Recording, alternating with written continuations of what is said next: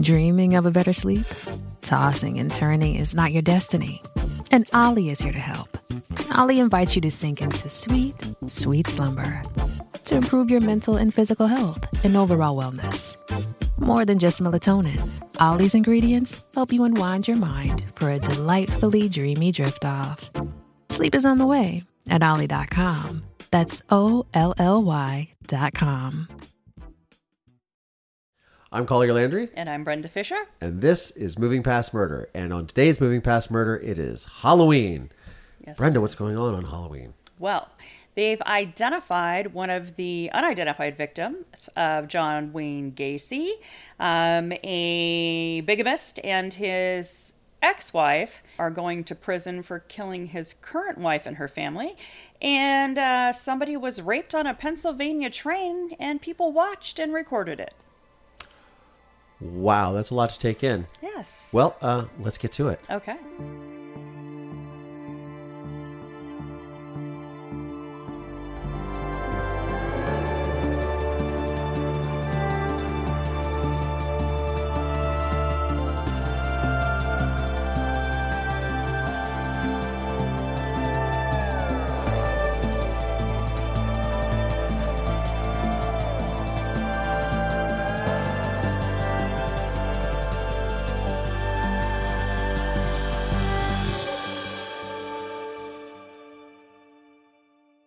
Bigger question is, of course, what are you going as for Halloween? Well, I am Peter Pan. this is my outfit. Gotcha. Like the kid that's never grown up. Well, you know, that does kind of fit. I think so. Sure, you don't want to throw the tights in there and No you know, tights. No tights. No ti- No no tights yet. At this point in my life, I've um, successfully avoided the tights for such a long time that I think that um, yeah, we don't need to go tights. Okay. All right, so so back up. So they've now found another victim of John Wayne Gacy. I'm confused. So actually, they had found him. He was in the crawl space of the house. Um, but they just had not identified him. So he's gone unidentified for 40 years. And because of this new DNA processing that they're doing, where they look for family members and then backtrack it from there, that's how they figured out who he was. Okay, so what is this process called? Okay, so it's genealogy. So it's it's basically like a family genealogy thing, like you know how you do through 23andMe or Ancestry. Very much the same thing. But I don't what think that 23andMe though. You you- anyone goes into 23andMe to say, oh, let me see if I've gotten, you know, uh, I have murderers in my family. I mean, do they? I don't know. Um, well, I don't think they're doing it for that purpose, but uh, I know that they found, you know, the Golden State Killer that way, doing the reverse genealogy Really? type of thing. Yes, that's how they found him. Oh, interesting. Well, I want to hear more about this process. Yeah. So basically, what they do is they take the DNA of either the victim or the murderer, and they make a fake profile and upload it to you know either Ancestry or 23andMe, and then they look for matches because immediately what happens um, if you've never done it before, what happens is you get an email and you log into your account and you see all these people that you're related to. So like and we kept talking on the podcast. I'm going to do the 23andMe thing, and I need to do that. You do I, need to I do that. You know what happened is I got online and started looking at the 23andMe thing. Yeah. And then it comes with like a membership, and it comes with all it, it's all these. It seemed very convoluted, and it kind of put me off a little bit. Yeah, I mean, but there's a lot of like, if you do the health one that has all the different health things that, you know, they'll ask you questions. That's really what I'm concerned about. Yeah, and it was really interesting. I did it um, mainly for the health part of things, and I found I had a brother that I didn't know about. And so that was really interesting. Um, and got bit. to talk to him and found out that he's the only one in my family that looks like me. Yeah. Oh, looks out of my out of my siblings. Yeah. Because you're you're Native Indian and Native American. Yes. So you are. he and I looked like my dad. Um, and so like my brother looks like my mom And You look like the white man, the devil. very much the white man, yes. Got it. Yeah. Okay, so you also mentioned something, and I'm going to flip flop here. Sure. A, a, a rape on a train, like a commute. This is like a commuter This train. is a commuter train, you know, the train that you ride to go to work. And there were, you know, they did, they said there weren't dozens of people, but there were enough people that could have intervened and could have stopped this assault. And nobody did anything. And they think that people took their phones out, they're investigating because they said if people actually sat there and recorded it, that they could um, have something criminal brought against them for recording it and not helping or doing anything i guess to alert anyone i don't know if you okay can so on hold on so that's but- that's where my thing is because you mentioned this to me earlier because to me Right. i would think that if you are a citizen and you are filming something that is a crime being committed i mean i don't know how anybody in the right mind and this is interesting because i was discussing with my neighbor we were talking about because i live in santa monica there's a bunch of bikes being stolen. You can't ride your bike anywhere if it's a nice bike. People just steal it, and they literally there's some neighborhood watch app called like Neighborly or something or mm-hmm. next door Next door, thank you. That's it. And he was saying that there's videos on there of people filming people down the Venice Boardwalk of criminals cutting with torches and, and saws, cutting bike locks off. Mm-hmm. But nobody does anything. But here we are in the great state of Pennsylvania, and it, nobody stood up and did anything, which is just insane to me. it, it shocks me, especially with all the things that we've gone through with 9 11 and with people being, you know, more observant of what's going on around them. And at least for me, if I saw it, I'd probably, I wouldn't think, I would just act. And it's probably, might be a crazy thing to do. At the very Yeah. least, one of those cell phones could have called 911 Yeah, something. or called the train or, or whatever. I'm sure when you're on a I I haven't been on a commuter train in yeah. a bajillion I don't know years. if you can get a signal. but I'm sure that there are. Well, but a commuter train is above ground. Yeah. It's not a subway. Oh, that's true. Commuter trains are above ground, so you should have a signal. Okay. So I would imagine that there's a number that says. I mean, I remember riding the subway in Los Angeles and had a number to call if you saw something suspicious because it was like Right. suspicious package. Call this number. I would imagine that it has that. You could just say, "Hey, I'm on the 232 Mm-hmm. heading west. There's some guy raping." You know. Yeah. But you said uh, so. Somebody did finally intervene. Is that correct? No. Was it a person that was at the train station or a security? No, no, no. What happened at the end? Like it was over, and uh, train stopped, and someone from you know, the, I guess the train station when it was walking through or whatever, and it was finally reported. I think that she probably reported it that she was sexually assaulted, um, but they were able to look at the footage because it was being you know, there's it's being taped on the train itself. They have cameras. And so they were able to go back and identify the guy and they you know got him and arrested him. He's being held in delaware. You know to me it's it just shocks me that if you know especially if there were other men there that could have Yeah. What are you doing, bro? yeah like pinned him down or something got him off of her i mean i just wonder are people so afraid that they're Are gonna they get afraid of retaliation? yeah That they're going to get canceled? That Yeah. they're going to get sued?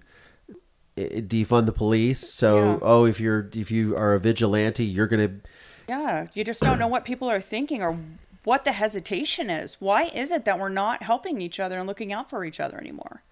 and I think that's it's interesting. I had a friend that runs a gun training center, and we were talking one time, and talking about like the difference in like I guess like Florida and Texas, obviously mm-hmm. Texas, Right. They're kingdom states, which means if somebody breaks down your door and comes into your house with a mm-hmm. gun, and you shoot them. There's no questions asked. There's no what happened. There's oh they came in with a gun and threatened your family and you killed them. Bravo, here's a medal. Whereas if that happens in a state like we live in, Yeah. California, you're gonna you automatically if you shoot somebody, it doesn't matter if it was in self defense or whatever, you're gonna go to jail. First of all, you go you get arrested and go to jail, and then they investigate while you're sitting in jail. And it doesn't matter if they broke into your home. And a lot of times, these you know sort of uh, cases end up turning against the victim because they were defending themselves. Right. So in this case, I'm sure that people were like, "Well, uh, what are we supposed to do? We're, we're damned if we do, we're damned if we don't." I'm sure, which is what probably a lot of police officers tend to go through nowadays. Yes. is what are we going to do? It's the same thing with the bikes, right? So let's the cops aren't down there watching. Not that they're not that they're going to spend all their time watching people's bikes, but Right. the fact that people are literally filming people just cutting they're not going to they're, they're not going to waste their time because it's like well you don't want us to do anything anymore Right. we're, we're damned if we do so if we arrest this guy then he sues the department and says oh we were picking on him because he was Homeless whatever or, or- homeless or yeah, a minority maybe. or whatever uh, you know, f- we forget the fact that what they're doing is criminal And I think there was you, weren't you weren't you saying something that there was a gun that was brought on board an airplane here at LAX? Yes, there was just something this week that uh, sounded like a gun was brought on a plane on LAX. There was mass panic, and people were stampeding each other to get off the plane, and some sure. people were hurt. Yeah, it's just insane. But I'm sure, especially after 9 11, you know, they're thinking the worst. Um, and the fact that that could have happened in the first place. And uh, I just went to New York and, and toured that. How, so how does that work? How, how do you get a gun on an airplane? Was it a real gun? Was it like a squirt gun? I Was it? don't know. Um, it didn't have a lot of detail, but it did sound like it was an actual. It was a weapon of some sort. So, and it sounded like it was a gun. And um, I could be wrong, but from the articles that I'm reading, I was shocked, and it was like CNN or something that I was reading it on. Uh, I couldn't believe that it happened. I'm like, and you know, LAX is like one of the busiest airports. LAX is like the second busiest or fifth busiest airport in the world, it's wild.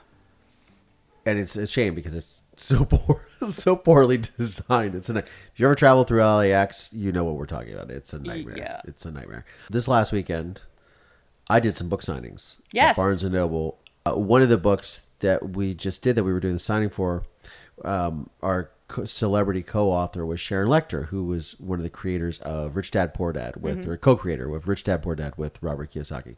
We got to talking because this particular book is about faith.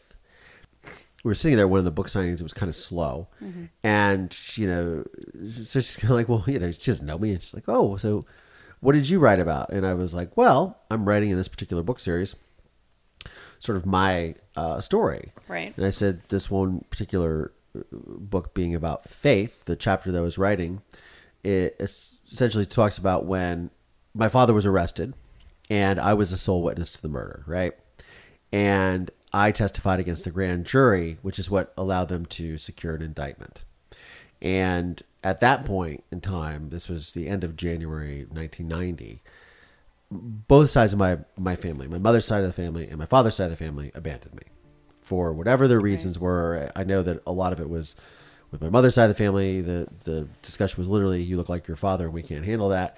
And my father's side of the family, they there was an air of like betrayal because I've testified against my father. I mean, my father's arrested Right.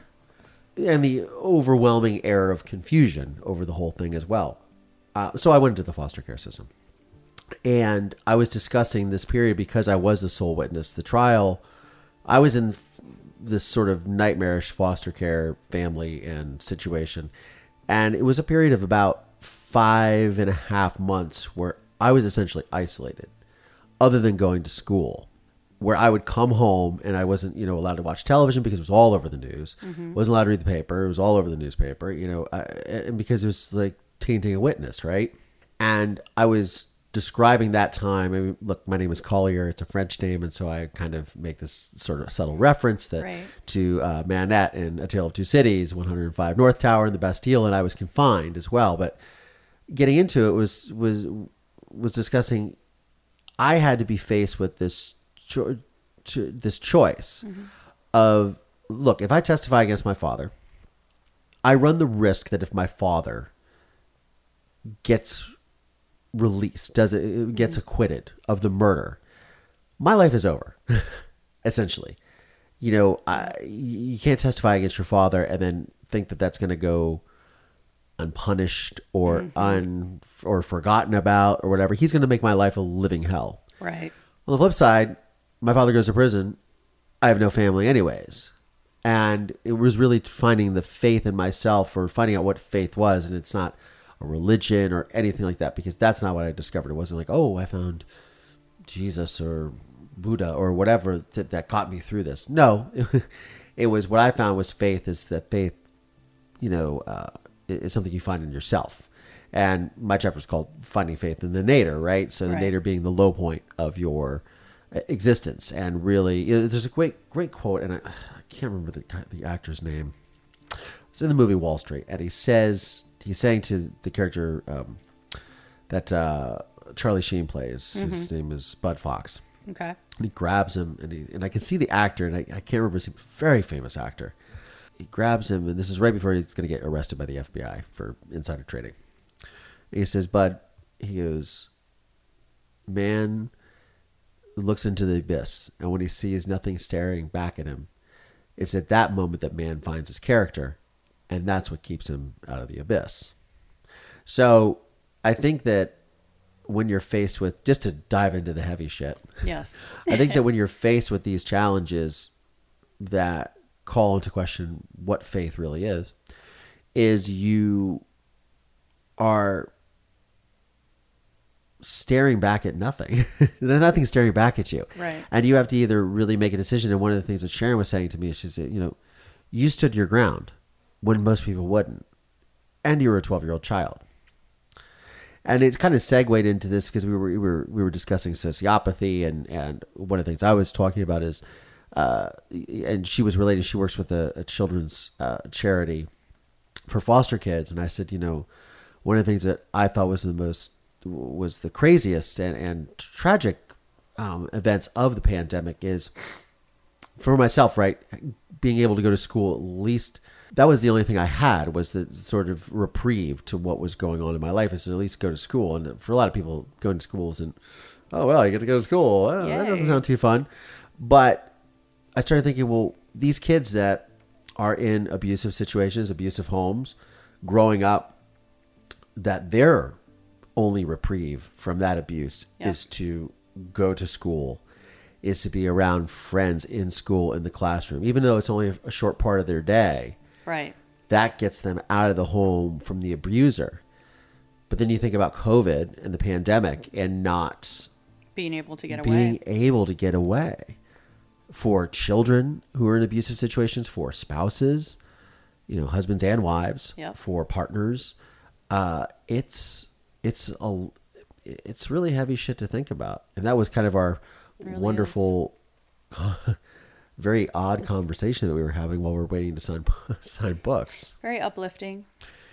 but but real. I mean, I think that they're, you know, the it's authentic. It's an authentic, real conversation about this is this is the circumstances that we're dealing with in these situations. And you know, we, last week we touched upon the Gabby Petito case, and there's been another. You know, he he They found his body. they found his body. Yep. They found his body and he was uh, had his notebook with him, um, all of that. And apparently, they think that he was probably dead like early on, like right when he took off. Um, the police had been follow thought they were following him, but they were actually following his mother. They got confused, so they think that he was dead the en- entire time. You know, self inflicted. Um, but I mean, on a positive note, if you can even give it one, they did find three other bodies of missing people during the search for Gabby and for him.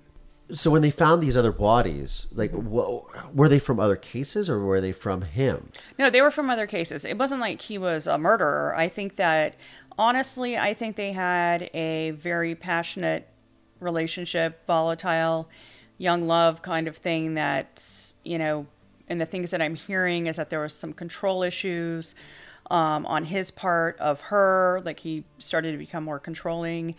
And when he couldn't control her, I think he snapped. And I think that's just what ended up happen- happening. And I honestly feel like, yeah, there's probably a lot of remorse there because he did love her. And, and, you know, in the end, he killed himself over it. And it's just really unfortunate. But um, no, these other But people. did he kill her? Yes, he did. He did kill her. Oh, absolutely. Okay. Yeah. Yeah. He he strangled her. She was strangled. But they did find these other people. One was uh, someone they thought had taken his own life. He was from Texas, but he was found in Wyoming. Uh, another lady that had been missing. I don't quite know what her story was.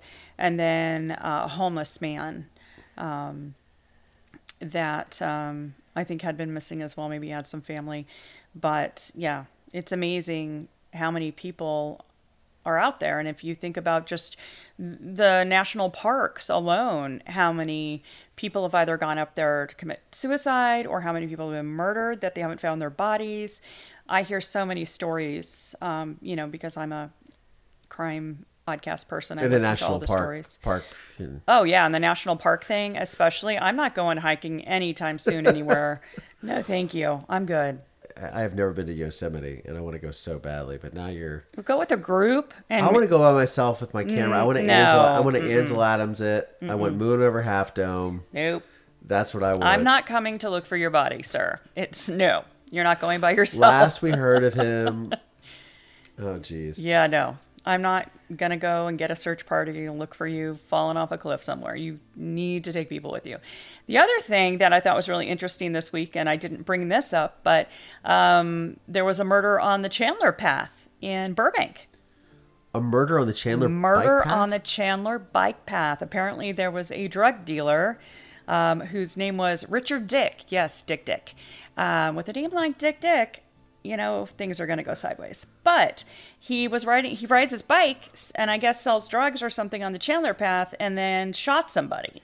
Yeah. Okay, hold on. So, for those of you that don't know what we're talking about, so Burbank is a very, if you've seen Pleasantville, yes. Burbank is very much like Pleasantville, Yes. right? It Wouldn't you is say? beautiful, clean. Clean and don't park on our street. Here's a parking sign because we don't like riffraff coming. I Yes. literally had friends in Burbank. They there I remember that there was like this makeup or like sneaker store that opened up in their neighborhood and they were they were very upset because people were coming into the neighborhood and parking in their neighborhood from you know south central los angeles and all these places that they were like oh and uh, mind you that these people are very woke and very uh, liberal and oh we're we're very conscious but they didn't really want those people in their neighborhood it's so interesting with people it's like oh when it comes to your neighborhood then you have an issue Oh, yes. but we can talk about everyone else That's right. so they had this issue with these makeup, so they petitioned to get these signs. So that's the kind of neighborhood. They were right by the Chandler bike path. And so, so imagining this guy pedaling around up and down the bike path with this little bag of drugs. Did they even say what kind of drugs it was? Uh, what kind of? Uh, uh, no, I don't know. I have no idea what he sold, but uh, a friend of mine was telling me the Probably story. meth, because if he's on his bike and he's like, ah, Yeah, probably. he's always all, Could be. Who knows? So my friend was like, "Yeah, you, you might want to read this article before you," because I was always talking about going and walking on the the bike path because I that's a great place to like. it's amazing. I remember when I Oh, lived in the valley, I used to Yeah, do it or all take your dogs or whatever. And so Because it goes all the way down to Warner Center, which is like out in Woodland Hills for those of you that are yeah. not familiar with it. It's like Burbank's on one end, and then it Yeah. goes out to like Warner Center, which is Yeah, and it's great. It's about- it's like 18 miles or something. yeah, for. you know, people roller skate and do everything on there, but but of course I had to be a smart ass when he was telling me about this, and you know, you better be careful. And I'm like, so what you're saying is, when I go to the Chandler Path, I need to bring cash Yeah, exactly. to buy drugs. Like, I mean, if I knew it was that easy, Right? Just go to bike path. so I just need to bring cash, is what you're saying. I mean, but no, that was just crazy. I'm like, you're on a bike, someone gets murdered. Wild. That was wild. And so anyway, that just happened this last week. So did they catch? They I'm assuming they. Caught oh yeah, they Dick got the guy, Dick Dick. They got Dick Dick. Because there's cameras everywhere from what I see. Because you stop at the Yeah. stoplight, there's like you can't make Oh, the yeah. left, and you got to wait for it, and all that. So Yeah, they got Dick Dick on camera. they got Dick Dick. Dick Dick is done. He is arrested. was he a Burbank resident? I wonder. I would imagine so. If he's dri- riding his bike around, he probably lived with his mom or something. I'm pretty sure. Why do drug dealers have to live with their mom? I don't know, but they I think do. that's a that's an unfair stereotype. I don't know, but I think that was the story. I think he lived with his mom. That's crazy. Yeah. Uh, I, I, you know, I, we don't have much time to get into this, but I ha, have you seen the Love Fraud on Showtime? No. And it was a documentary that came out in 2020. It was called The Love Fraud, Okay. and it's about a sociopath. And this guy, he, he had online profiles, and he would get married to women and then run up. You know, they would buy a house somewhere, or they would buy cars, or they would invest in a business, or then he would date them, and then he would get involved with them, and then he would date someone else. But he was married to multiple people at the same time, and it was about this hunt to catch this guy.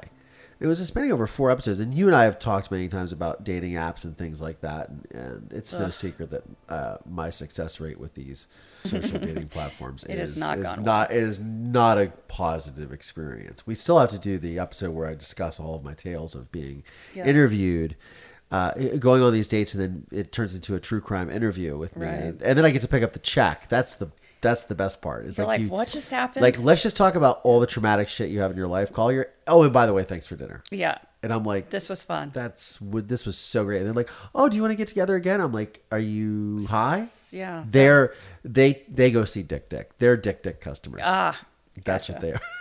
that probably doesn't sound very good since we were talking about dating, but anyways. Yeah. Um, Anyway. they, but this so this guy uh, was would constantly get in these these marriages, and then he would go, you know, buy a car, buy this and that, and I swear to God, I'm listening to it, and and he would have these like stories that he would tell these women. I'm like, this is my father. This was my father. Like literally, this was it. And this guy didn't kill anyone or do anything like that, but he did ruin their lives. Like, you know, some of these women, you know, 250 350 500000 dollars worth of stuff i don't know how you get to a point i mean obviously he's a predator right he's a sociopath he's a predator and he gets these women into situations where they're just spending money on him. And it's not, and it's also not like this guy was like you look at him and be like oh he's handsome. Because let me tell you something. I've had many friends in my life uh, that live on their good looks. You know ch- former chippendales or models and stuff like that and then they have relationships and they have admirers and things like that and then women buy them watches and cars and it's whatever. I, I don't get it. This was this guy but he but take away the chippendales good looking mm-hmm. element and it's just, they just fell into his stories and the manipulation is It's insane. amazing. The people that can manipulate people and think it's okay to get them to buy them things and to take care of them and to But here's the crazy part that reminds me of my father. Not only the behavior, because my father would do this, right? The crazy part for me, they finally catch him. Mm-hmm. They basically, all these women get together on this social media board. Uh, not like a, I don't know what it was, but some forum. They were all talking about this guy. And he went by different names. But he was staying like kind of the same area. It was like St. Louis, it's like Midwestern. All the, of course, all the random crazy shit happens in the Midwest, right? And Florida, of course. Don't forget Florida. in Florida. Good old Florida. like three of them got together and found this bounty hunter, like um, woman that was like in in the St. Louis area, and she was she was like, "I'll do it for free." Wow. Yeah, because she was a bit, you know, she would go hunt down people that jump bail and things like that. That's what she did. But she was, you know, like, "Oh yeah, I'll do this for free," because you know, fuck this guy. Yeah. she just heard and she and she's like, "I hate when men do this. Like, mm-hmm. we need to make an example of this guy." So she ended up. They all kind of sleuthed it out together. It was really crazy. It was like five group, uh, a group of five women and this bounty hunter that all just put the pieces. But they catch him, and he's in. They the documentary filmmakers get an interview with him in prison or in jail. Okay. And because he was essentially had been found guilty on a couple of different things, and then uh, you know jumped bail or jumped didn't jump bail did um, just violated his probation, came when left the state or whatever, and, and didn't show back up in court, things like that. So he had a warrant out for his arrest. So they ended up getting him, but he was only arrested for like six months. He was only in he never went to prison or anything like that. Spoiler alert: he's in jail trying to defend himself to the these women that are making the documentary. And I swear to God, it's just like my father. He's got like this story, and you can tell that he's believing it, but his eyes are blinking like really fast. And he's like, because you know he's making it all up in his head. He's like, mm-hmm. I just don't understand why. I really just want love. And but it's, they're like, okay, so how many different women were you married to at once? Oh, I was only married to one, two of them at the same time once. Well, what about this person and then this person? This oh yeah, oh yeah, I forgot about her. Oh yeah, it just it like the hmm. whole thing unravels. But he's just so yeah. like my father.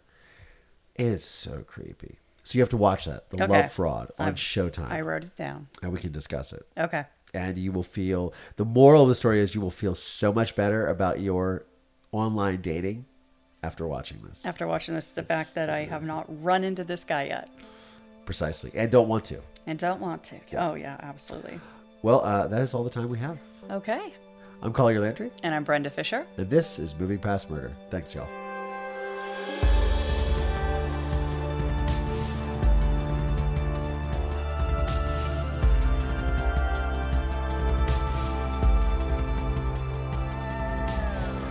Have a story you'd like to share with our podcast, please visit movingpastmurder.com for more information.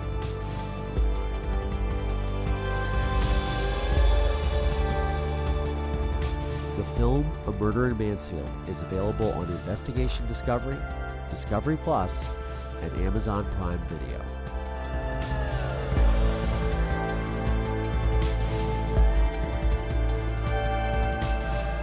This podcast is produced by Don't Touch My Radio in association with RSA Entertainment.